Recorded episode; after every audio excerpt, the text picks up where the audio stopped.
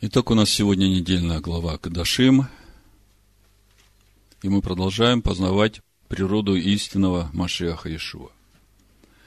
И, как обычно, главный вопрос, что Всевышний хочет сказать нам сегодня и сейчас через эту недельную главу, чему Он хочет нас научить. Наша недельная глава по своему содержанию и своей духовной глубине практически вмещает всю Тору. По утверждению Мидраша Вайкра Раба, в этой главе содержатся все десять заповедей, которые являются суть вечным заветом Всевышнего с человеком. Также в нашей недельной главе есть заповедь, которая по утверждению апостола Павла вмещает в себя всю Тору. И суть этой заповеди – люби ближнего своего, как самого себя. Это написано в Галатах 5 главе, в 14 стихе. Ибо весь закон, вся Тора в одном слове заключается – люби ближнего твоего, как самого себя. И сегодня мы, по милости Всевышнего, попробуем разобраться с этим утверждением апостола Павла. И наш вопрос, как это может быть, что заповедь любить ближнего как самого себя вмещает в себя всю Тору. И второй вопрос, не менее важный, на который мы постараемся найти ответ, это каким образом я исполняю заповедь любви к ближнему, если я люблю Бога, исполняю Его заповеди, то, о чем мы читаем в первом послании Иоанна, в пятой главе, во втором стихе написано, что мы любим детей Божьих, узнаем из того, когда любим Бога, и соблюдаем заповеди Его. То есть, вопрос, каким образом я исполняю заповедь любви к ближнему, когда я люблю Бога и исполняю заповеди Его. И третий вопрос, на который нам надо ответить, какое отношение ко всему этому имеет святость? Что такое святость? И как она связана с любовью ко Всевышнему, с любовью к самому себе и с любовью к ближнему.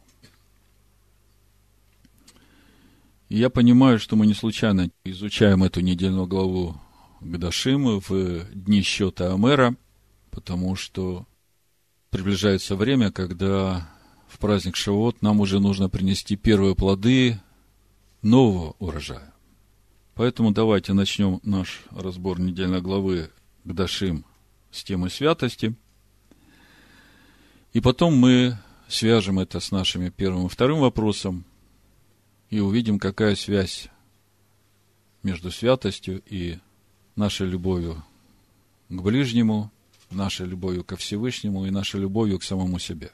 И как через это все мы исполняем всю Тору. В прошлый шаббат, э, разбирая недельную главу Ахара мы отметили для себя очень важную мысль. Всевышний нам говорит в Левит 18 главе о том, чтобы мы не поступали по делам земли египетской, из которой он нас вывел, и чтобы мы не поступали по делам земли ханаанской, куда он ведет, и по установлениям ее не ходили, но чтобы мы исполняли заповеди, повеления, уставы его. Это Левит 18 глава, с первого стиха прочитаю. «И сказала Данай Маша, говоря, объяви сынам Израилевым и скажи им, я Данай Всесильный ваш. По делам земли египетской, в которой вы жили, не поступайте, и по делам земли ханаанской, в которую я веду вас, не поступайте. И по установлениям их не ходите. Мои законы исполняйте, мои постановления соблюдайте – поступая по ним. Я, Адонай, всесильный ваш. Мы говорим все время о том, что Тора духовна, и мы понимаем, что все, что говорит Всевышний в Торе, это напрямую относится и к нам. Поскольку и Тора, и Писание Нового Завета, они написаны Всевышним через Машеха. И то, что написано в Торе, написано через Машеха, Маше записал. И то, что записано в Новом Завете, написано также через Машеха, записали ученики Ишуа Машеха. И это можно увидеть даже очень просто в Писаниях Нового Завета.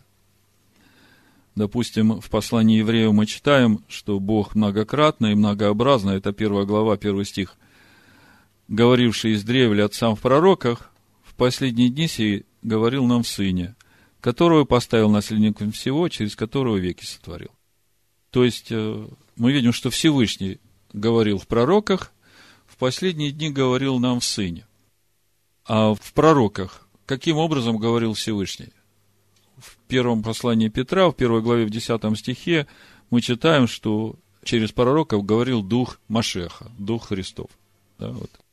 Буду читать с 10 стиха. К всему-то спасению относились изыскания и исследования пророков, которые предсказывали о назначенной вам благодати, исследуя на которой на какое время указывал сущий в них Дух Машеха. Как он предвозвещал Машеха страдания и последующий за ним славу. То есть мы видим, мы же знаем, что Сын Всевышнего, это Машех, да, это Петр говорит. Ты Машех, сын Бога Всевышнего, да.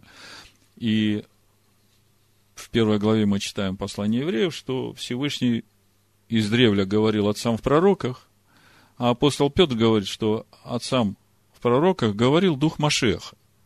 То есть Всевышний говорит через Машеха о пророках, и в последние дни говорит в Сыне, то есть, вот эта простая мысль, что Тора записана через Машеха, и Новый Завет записан через Машеха, и это один и тот же Машех Иешуа, которого мы знаем, которого мы называем своим господином, это должно как бы дать нам свидетельство того, что все, что сказано в Торе, все, что сказано в Новом Завете, оно, в общем-то, одно и то же. И мы сегодня много раз будем встречать повторение того, что сказано в Торе, с тем, что записано в Новом Завете. Так вот, в Ахареймот мы видим, что Всевышний говорит своему народу, я вывел вас из Египта, не поступайте по делам египетским, я вас веду в обетованную землю, но там сейчас хананеи живут, не поступайте по делам хананеев, по постановлениям их не ходите, но поступайте по моим заповедям, установления мои соблюдайте. И мы говорим о том, что Тора духовна, и это значит относится напрямую к нам сегодня и сейчас – а по сути получается, что Всевышний освобождает нас от власти греха этого мира и говорит нам, что вот э, по делам этого мира не поступайте, а поступайте по тем заповедям, которые я вам дал. То есть, э, две вещи. Э, отделить себя от всех мерзостей, от всех греховных дел который вокруг вас в этом мире, потому что он нас вывел из э, Египта, когда мы смотрим по Торе, а по сути он нас вывел из рабства, греху, который господствует в этом мире. И он говорит, вот по делам этого мира не поступайте, освящайте себя, по моим заповедям поступайте.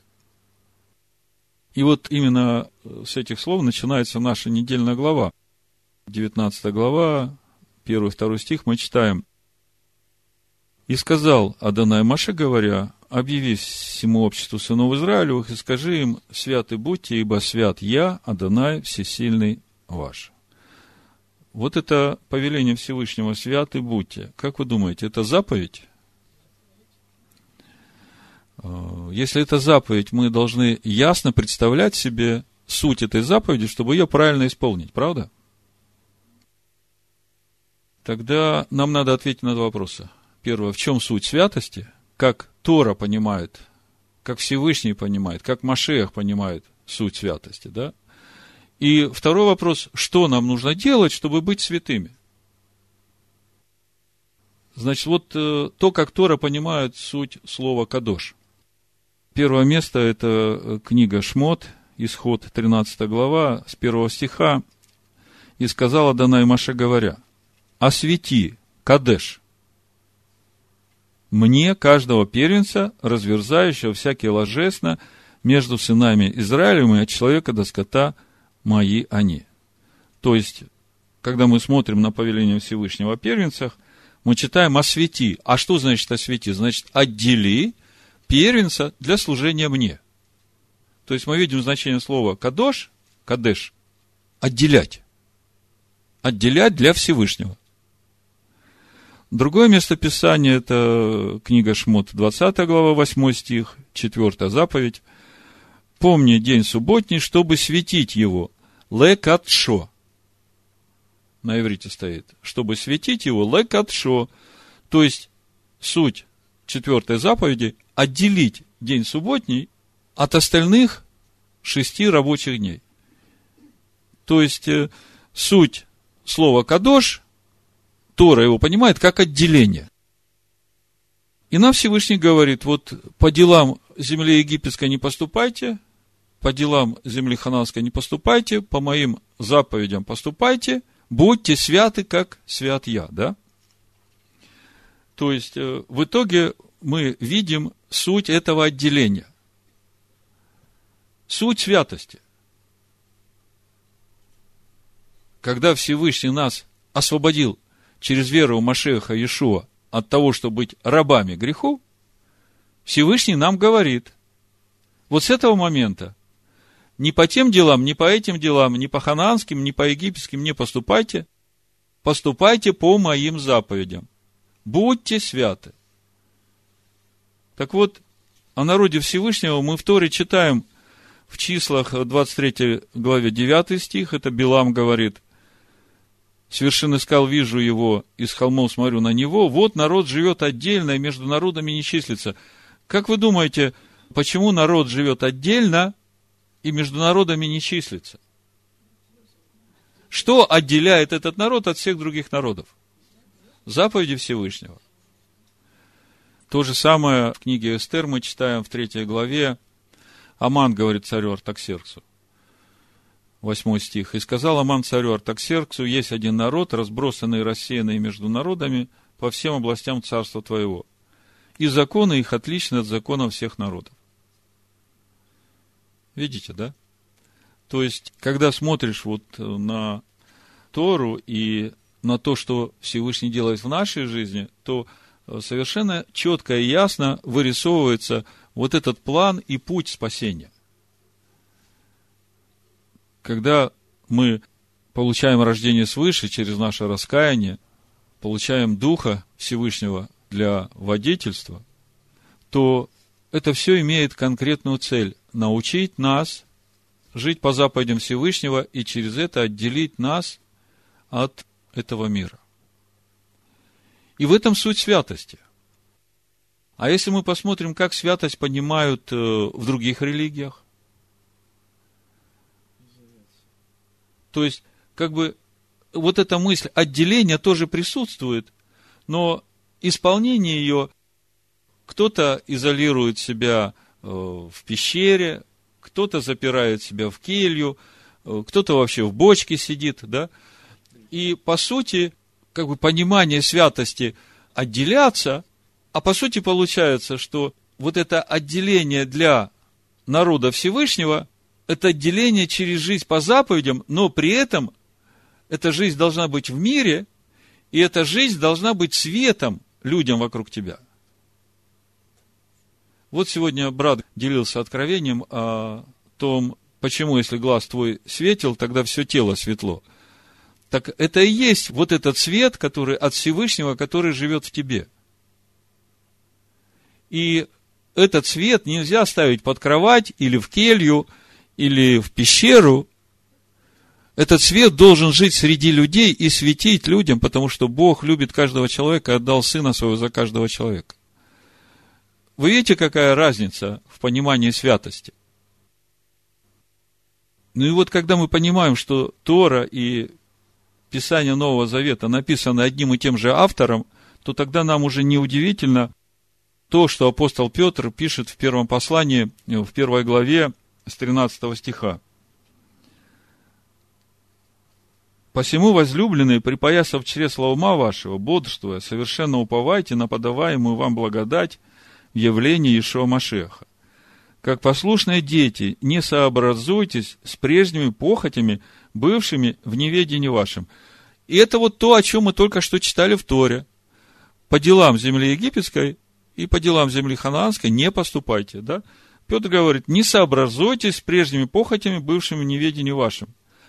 Но по примеру призвавшего вас святого, и сами будьте святы, во всех поступках. Ибо написано, будьте святы, потому что я свят. Мы только что об этом в Торе читали. Но когда человек читает Новый Завет без Торы, у него сразу возникает вопрос, а в каких поступках я должен быть святым? Понимаете? А мы только что разобрали суть святости. Святость – это именно наши поступки в нашем отношении к заповедям Всевышнего. Потому что через заповеди Всевышнего происходит наше освящение. Через заповеди Всевышнего мы прилепляемся ко Всевышнему. Никто не свят только как Всевышний. И когда мы прилепляемся ко Всевышнему, Всевышний начинает жить в нас, и от Него, живущая у нас, вот эта святость.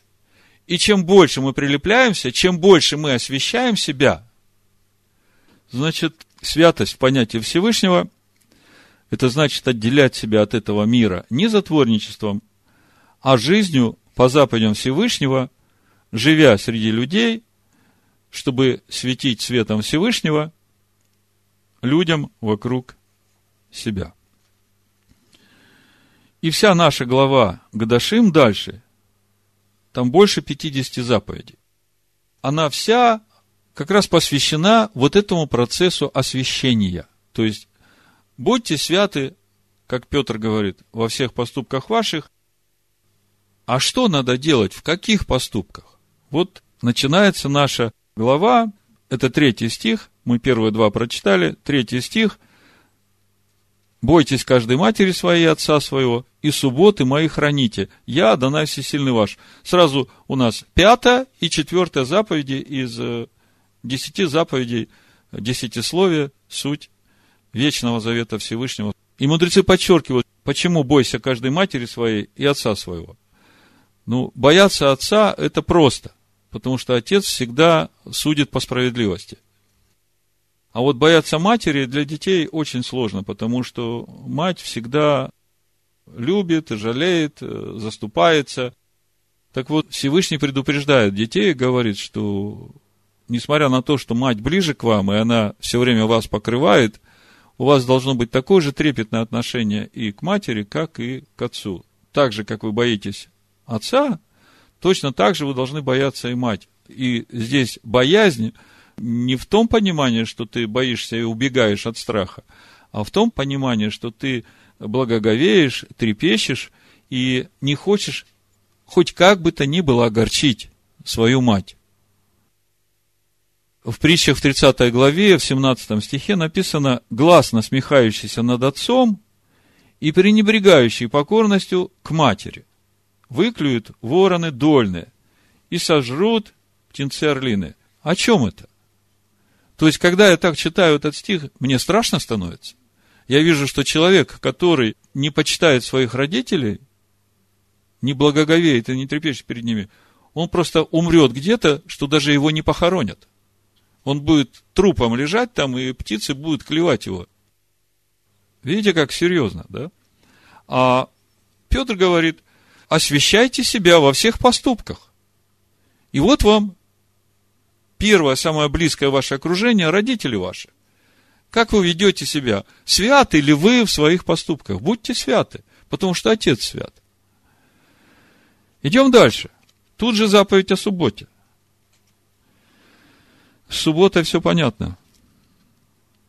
Дальше четвертый стих. Не обращайтесь к идолам, и богов литых не делайте себе, я Господь Бог ваш. По сути, вторая заповедь из Вечного Завета. Да не будет у тебя других богов. Дальше читаем заповедь «Не убей», это 16 стих. «Не ходи переносчиком в народе твоем и не восставай на жизнь ближнего твоего». По сути, здесь две заповеди. Шестая заповедь и девятая заповедь. Не восставай на жизнь ближнего твоего, это шестая заповедь, не убивай. А не ходи переносчиком в народе твоем, это девятая заповедь, это не произноси ложного свидетельства на ближнего твоего. Потому что, когда ты ходишь переносчиком худых слухов о ближнем, ты убиваешь троих. Ближнего – того, кто тебя слушает, и себя самого. Поэтому эти две заповеди в одном стихе, в 16 стихе. не ходи переносчиком в народе твоем и не восставай на жизнь ближнего твоего. Дальше заповедь не прелюбодействуй. В 29 стихе написано, не оскверняй дочери твоей, допуская ее до блуда, чтобы не блудодействовала земля и не наполнилась земля развратом. И это суть седьмой заповеди «не прелюбодействуй». Что значит не оскверняй дочери, допуская ее до блуда? Это то, что сегодня очень распространено в этом мире. Когда молодые люди живут друг с другом без благословения родителей, без венчания, без регистрации, без заключения завета между собой перед Всевышним. И чем это заканчивается? Пожили вместе, потом разбежались, ну, не сошлись характерами. И что дальше? Да ничего, другого найду. Так э, слово, даже Новый Завет, говорит о том, что это называется блудом. Ишуа в Матвея 19 главе говорит, но я говорю вам, кто разведется с женой своей не за прелюбодеяние и женится на другой, тот прелюбодействует. И женившийся на разведенной прелюбодействует. Смотрите. Здесь речь идет о разведенной. Я вам скажу, что по Торе, если мужчина вошел к женщине и взял ее невинность, то она теперь его жена на всю оставшуюся жизнь. Это в Торе есть. Почему это так? Почему, если эта женщина разведется с мужчиной, и другой мужчина возьмет эту женщину, почему он прелюбодействует? Почему она прелюбодействует? Здесь очень глубокие духовные процессы святости и чистоты – если мужчина берет в жену девушку, которая потеряла свою девственность, то он уже не получит чистое семя в продолжении своего рода. Там постоянно будет примесь этого первого мужчины, который взял ее девственность. Я буду так говорить. Мы как-то разбирали эту тему, помните книгу Ильфа и Петрова, там есть эпизод про этого батюшку, который завел себе породистую собаку, от которой он хотел иметь приплод и продавать породистых щенков. Но так случилось, что эту породистую собаку первым покрыл какой-то дворняга, и потом, когда эта породистая собака, ей нашли породистого кобеля, сколько она не скрещивалась, все время рождались щенки с примесью этой дворняги. У кого-то ухо висело, у кого-то хвост крючком был. И, в общем, вот этой чистопородности уже не было. Вы знаете, в понятии Торы есть такой термин ливератный брак. И там говорится о том, что когда жена потеряет своего мужа, муж погиб, то брат этого мужа должен войти к жене и восстановить семя брата. Каким образом это происходит? Вот это происходит именно тем образом, что чрево женщины всегда помнит вот эту генетическую информацию своего первого мужчины. И когда входит в брат к этой жене своего брата, который умер, то по сути жена рождает ребенка с генетическим кодом своего мужа, потому что вся информация там есть. Сегодня этих знаний ни у кого нет.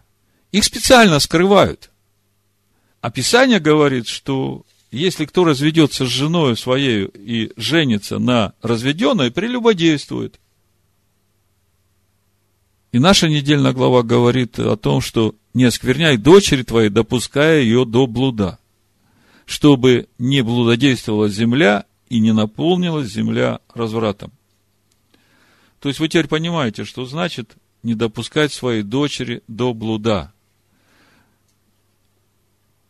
Во-первых, девушки должны понимать, что девственность – это самое драгоценное для Всевышнего. И если вы будете это понимать, то Он будет готовить вас именно для того чистого семени, которое будет э, достойным продолжателем рода праведников. Он приведет и даст вам такого мужа, от которого у вас будут дети, боящиеся Бога. Потому что то благоговение и трепет, который у вас есть, перед Всевышним, оно уже от чрева матери будет заложено в этих детей. Вы помните книгу Тови, как совершался этот святой брак пред Всевышним? И как происходила эта первая брачная ночь перед Всевышним? Кто не помнит, почитайте книгу Тови, это в апокрифах Танаха. Дальше 11 стих Левит, 19 глава. «Не крадите, не лгите и не обманывайте друг друга». И мы видим восьмая заповедь из десяти заповедей. «Не крадите, не лгите, не обманывайте друг друга». У нас восьмая заповедь говорит «не кради». Еще есть много других заповедей, и это все те поступки, в которых мы должны освещать себя. То есть это на каждый день Э, в каждой нашей мысли, в каждом нашем слове мы должны видеть вот эти рамки, пределы, которые устанавливает Всевышний, чтобы нам быть святыми. И вот мы подходим к кульминации нашего освящения. Мы говорим, какие поступки надо делать, чтобы нам быть святыми, чтобы нам быть отделенными от этого мира. Левит 19 глава, 18 стих мы читаем – не мсти, не имей злобы на сынов народа твоего, но люби ближнего твоего, как самого себя. Я Адонай. И апостол Павел нам говорит, что вот в этой заповеди люби ближнего твоего, как самого себя, вся Тора. Каким образом в этой заповеди может вместиться вся Тора? Я помню, когда мы были еще в римском христианстве, такой аргумент э, Зачем нам этот Ветхий Завет? Зачем нам эти 613 заповедей? Нам Иисус дал две заповеди. Любить Бога и любить ближнего. Нам этого достаточно. Так, э, слушайте, а Павел вообще дает одну заповедь. Говорит, люби ближнего своего, и все, исполнишь весь закон. Так вот, давайте попробуем разобраться. Как исполнить эту заповедь? Любить ближнего своего, как самого себя. Возможно ли исполнить ее без исполнения всех заповедей и постановлений, которые даны в Торе?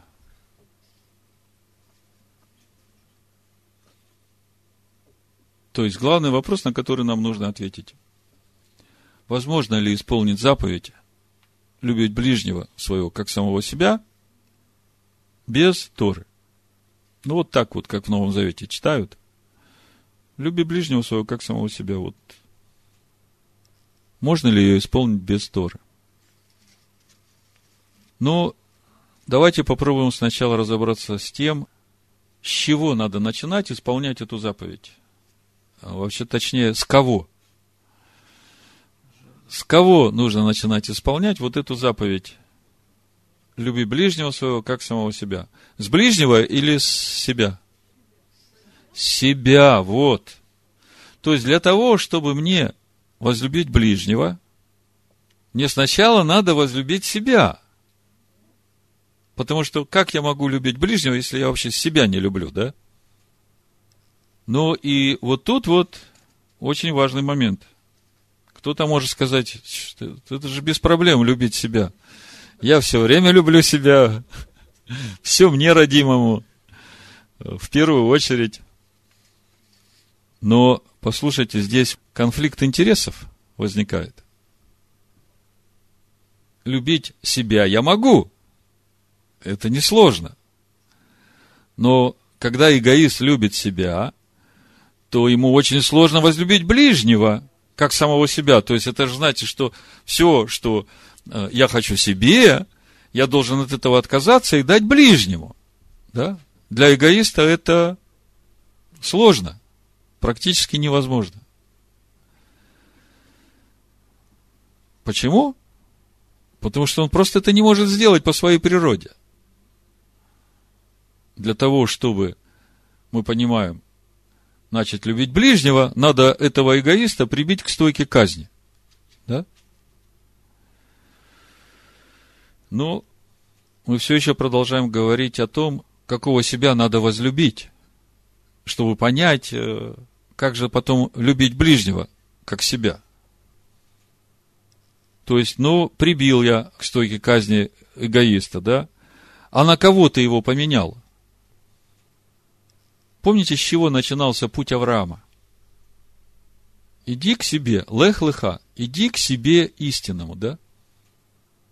И когда Всевышний заключает с Авраамом завет о Машехе, мы читаем, иди к себе истинному, наступая на себя эгоиста, это я уже в скобках добавляю, к лицу моему, суть Машех, и становись непорочным.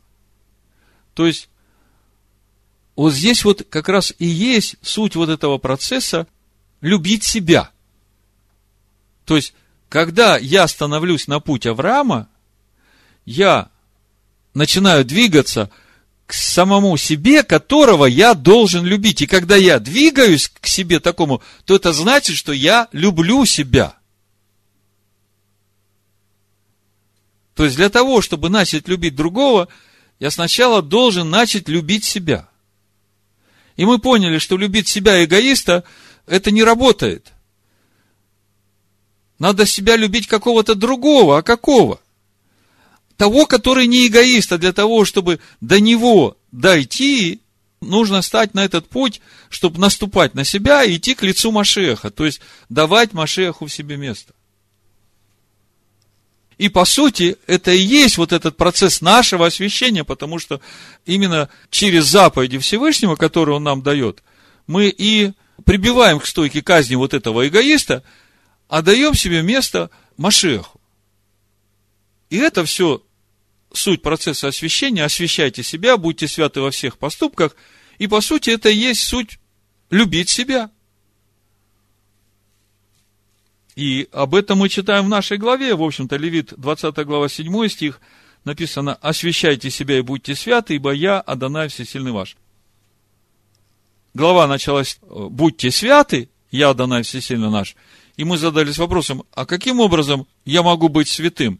И мы начали видеть, что речь идет об отделении, не о том, что мне отделиться от людей, от этого мира, закрыться где-то в келье, а речь идет об отделении через соблюдение его заповедей, потому что по делам земли хананской не поступайте, и по делам земли египетской не поступайте. Так э, мы начинаем видеть, что вот этот процесс отделения – суть нашего освящения, суть святости, это и есть суть любви к себе.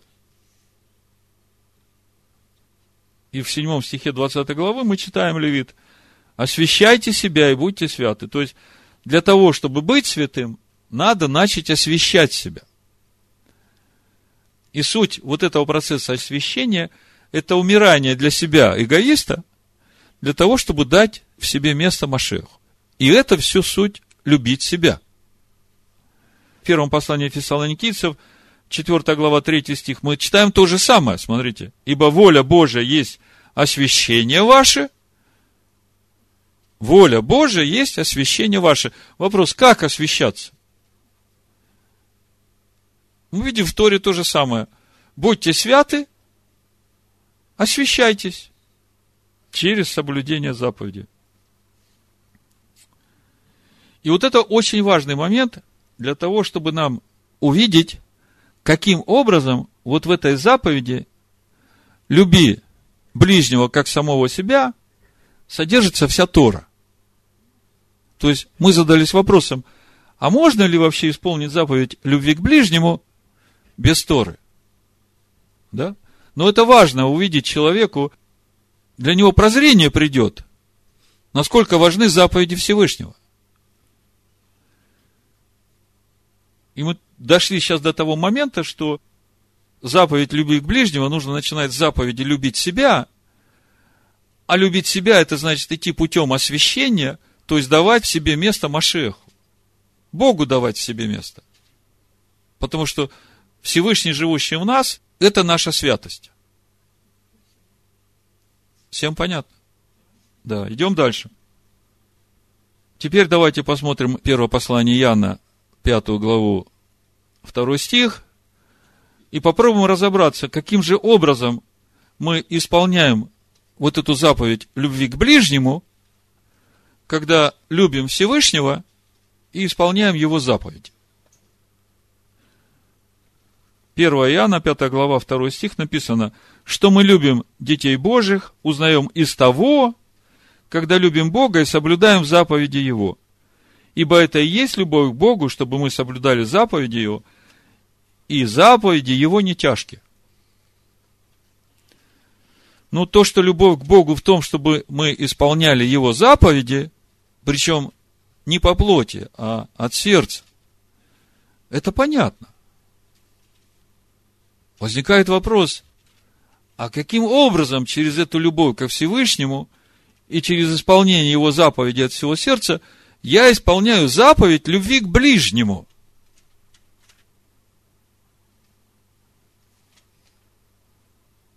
Вот вопрос, на который нам надо ответить. По сути, здесь и ответ на то, почему в этой заповеди «люби ближнего своего, как самого себя» вся Тора. Значит, давайте попробуем это увидеть. Мы только что говорили, что любить ближнего как самого себя, вот эта заповедь, начинается с того, чтобы начать любить себя. И по сути это суть э, процесса возвращения к себе истинному.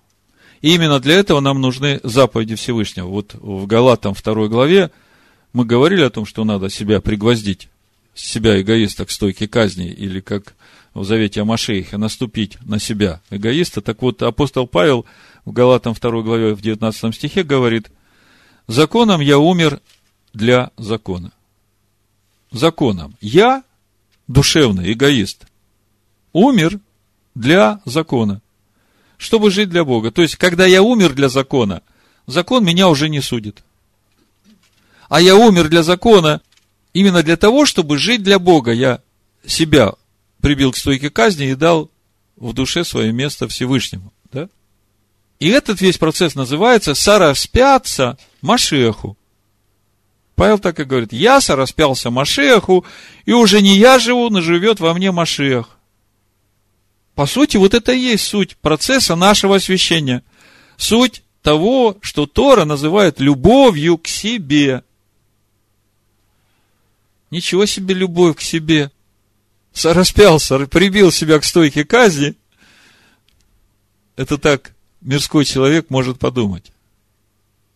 А на самом деле это действительно любовь к себе, потому что только это даст тебе жизнь вечную. И тогда мы уже начинаем понимать, в чем же суть этой любви к ближнему. Если я люблю себя, и моя любовь в том, чтобы достичь жизни вечной, то моя любовь к ближнему должна основываться на том, чтобы и он достиг жизни вечной. Ну вот наркоман подходит к тебе и говорит, дай мне денег, мне уколоться надо – ты же должен любить меня. Но то, что наркоман себя любит, это понятно. Вот э, он ищет удовлетворение своей похоти, да? Но а, ты, глядя на него, любя его, что ты будешь делать? Дашь ему, чтобы он укололся? Или помолишься за него, чтобы Всевышний дал ему покаяние в жизнь? Освободил его от этой зависимости. Хорошо. Значит, то, что мы любим Бога, и любовь к Богу в том, чтобы мы соблюдали заповеди, это понятно, это объяснять не нужно. Но как через это мы можем узнать, что мы любим ближнего, как самого себя? Вот вопрос. А ответ у нас перед глазами. Ответ у нас перед глазами. Вот тут можно как раз и проверить, насколько настоящая у нас любовь к Всевышнему. Так вот, ответ очень прост. Когда я люблю себя, и через эту любовь я сораспялся Машеху и дал себе место Творцу, Всевышнему, то уже не я живу, Всевышний живет во мне. Скажите, а Всевышний любит человека? Всевышний любит всех людей. Так вот, когда Всевышний живет в тебе, то тогда все те качества, которые есть во Всевышнем, они являются твоими качествами. Ты их уже являешь ближним вокруг себя. Вот те глаза, которыми ты смотришь на своего ближнего, это глаза любви Творца. Тот свет, который из тебя исходит, это и есть свет любви Творца. Вот мы говорим, что Всевышний человеколюбив, долготерпелив, многомилостив, милосерден. Так, да? Мы только недавно говорили, что нам надо быть совершенными, как совершен Отец. И как нам все эти качества обрести? Да очень просто, когда Всевышний у нас уже есть, в нас живет, то эти качества мы и являем. Вот что значит, если светло твое око, то все тело твое светло. Помните первое послание Коринфянам, 13 главу? Речь идет о любви, да?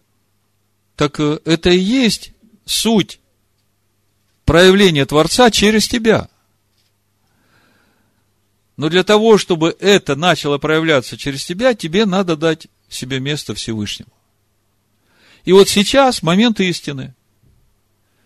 Ты стараешься исполнять заповеди. Ты кашрут соблюдаешь. Ты освещаешь себя. Очень стараешься, да? Вопрос а прибавляется ли в тебе Творца через вот это твое освящение? Потому что если ты поистине это делаешь, то все вокруг тебя будут видеть эту любовь Творца к себе, окружающим. А если ты это по плоти будешь делать, то все вокруг будут видеть злобного, агрессивного человека. Чувствуете разницу? Теперь вы понимаете, почему в заповеди любить ближнего, как самого себя, содержится вся Тора. Потому что без Торы я не могу дать место в себе Творцу. Я не могу обрезать себя. А если во мне не будет Творца, то я не смогу любить ближнего вот той любовью, которой любит его Всевышний. И теперь становится понятно, почему апостол Иоанн говорит, потому узнаем, что мы любим ближнего, когда любим Всевышнего и исполняем его заповеди. Ну вот, подводя итог всему сказанному, мы видим, что исполнение заповеди быть святым начинается с отделения себя от дел египетских и ханаанских, от всего, что Всевышний в Торе называет мерзостью и грехом – а вот дальше начинается процесс нашего освящения. Через умирание для себя, давая себе место Всевышнему. И через этот процесс освящения ты исполняешь заповедь любви к Всевышнему, любви к себе и любви к ближнему. И в этом суть нашего спасения. Послание римлянам в 6 главе апостол Павел об этом и говорит – Буду читать с 20 стиха. Ибо когда вы были рабами греха, тогда были свободны от праведности. Что значит быть рабами греха? То есть раб, он, он, может быть, и хочет что-то делать другое, но его заставляют делать именно то, что заставляет его господин делать. Да? Раб, ему сказали, он делает. То есть, когда вы были рабами греха, то вы были свободны от праведности. Да, мы жили в этом мире, и стыдно вспоминать, какие дела мы делали. Но вот Всевышний пришел в нашу жизнь и освободил нас не только от рабства греху, но и от всех проклятий, которые держали нас в рабстве в этом мире. Какой же вы плод имели тогда? 21 стих. Такие дела, каких ныне сами стыдитесь, потому что конец их смерть. Но ныне, 22 стих, когда вы освободились от греха и стали рабами Богу, опять рабы. Слушайте, раб, мы только что говорили, он очень часто не хочет делать то, что ему говорит его господин. Он хочет делать что-то свое. Но поскольку он раб, он заставляет себя делать то, что говорит его господин. И вот это вот процесс нашего освящения, когда мы, освободившись от рабства греху, стали рабами Богу. Наша душа, она еще жаждет того египетского, того ханаанского.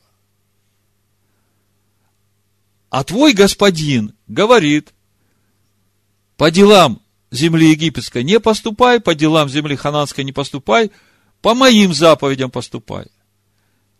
И поскольку я его раб, я стараюсь это делать из всех сил. И потом приходит такой момент, когда эти заповеди становятся моим естеством, и я уже не раб, а сын. Это моя новая природа. Бог, живущий во мне. Это суть моего освящения. А апостол Павел говорит, но ныне, когда вы освободились от греха и стали рабами Богу, плод ваш есть святость. Плод – это и есть вот этот вот результат. Всевышний говорит, освящайтесь и будьте святы.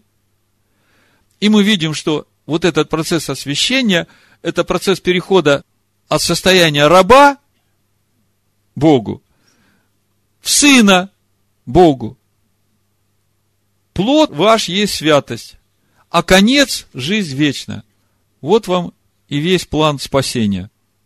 Ибо возмездие за грех – смерть, а дар Божий – жизнь вечная в Машеях Иешуа, Господине нашим. Да будет так, Бешема Машеха Иешуа. Амен.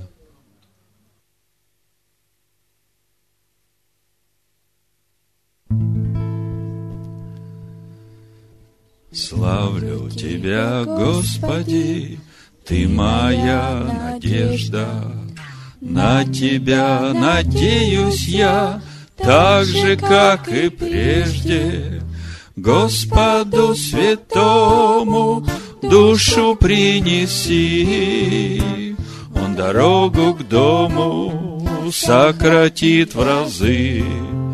Господу святому душу принеси, Он дорогу к дому сократит в разы.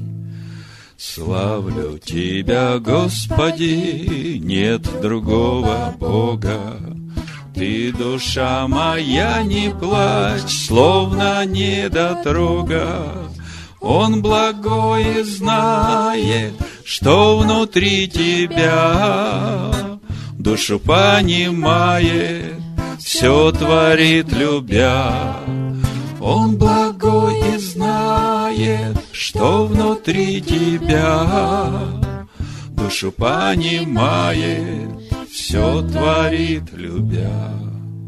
Славлю Тебя, Господи, Ты мое спасение. День седьмой я праздную, а не воскресенье. Душу Словом Божьим свою напитай, И богатый будет хлеба урожай. Душу Словом Божьим свою напитай, И богатым будет хлеба урожай. Все мы Тобой, Господи, и живем, и дышим. Говори ко мне слова, чтобы я услышал Слово Твое, Боже, жажду утолит. Сердце мое тоже больше не болит. Слово Твое, Боже, жажду утолит. Сердце мое тоже больше не болит. Славлю Тебя, Господи, Ты есть жизнь благая. Слово Твое дивное все преображает. Нету славы в мире больше, чем Твоя. Царство Божье в силе, ты любовь моя. Нету славы в мире больше, чем твоя. Царство Божье в силе, ты любовь моя. Славлю Тебя, Господи, Тебе все возможно. Слово Твое дивное, вечно непреложно. Боже, уповаю только на Тебя. Ты есть жизнь благая, сохрани меня. Боже, уповаю только на Тебя. Ты есть жизнь благая, сохрани меня. Славлю Тебя, Господи, Ты моя надежда. На Тебя надеюсь я, так же, как и прежде. Господу святому душу принеси. Он дорогу к дому сократит в разы.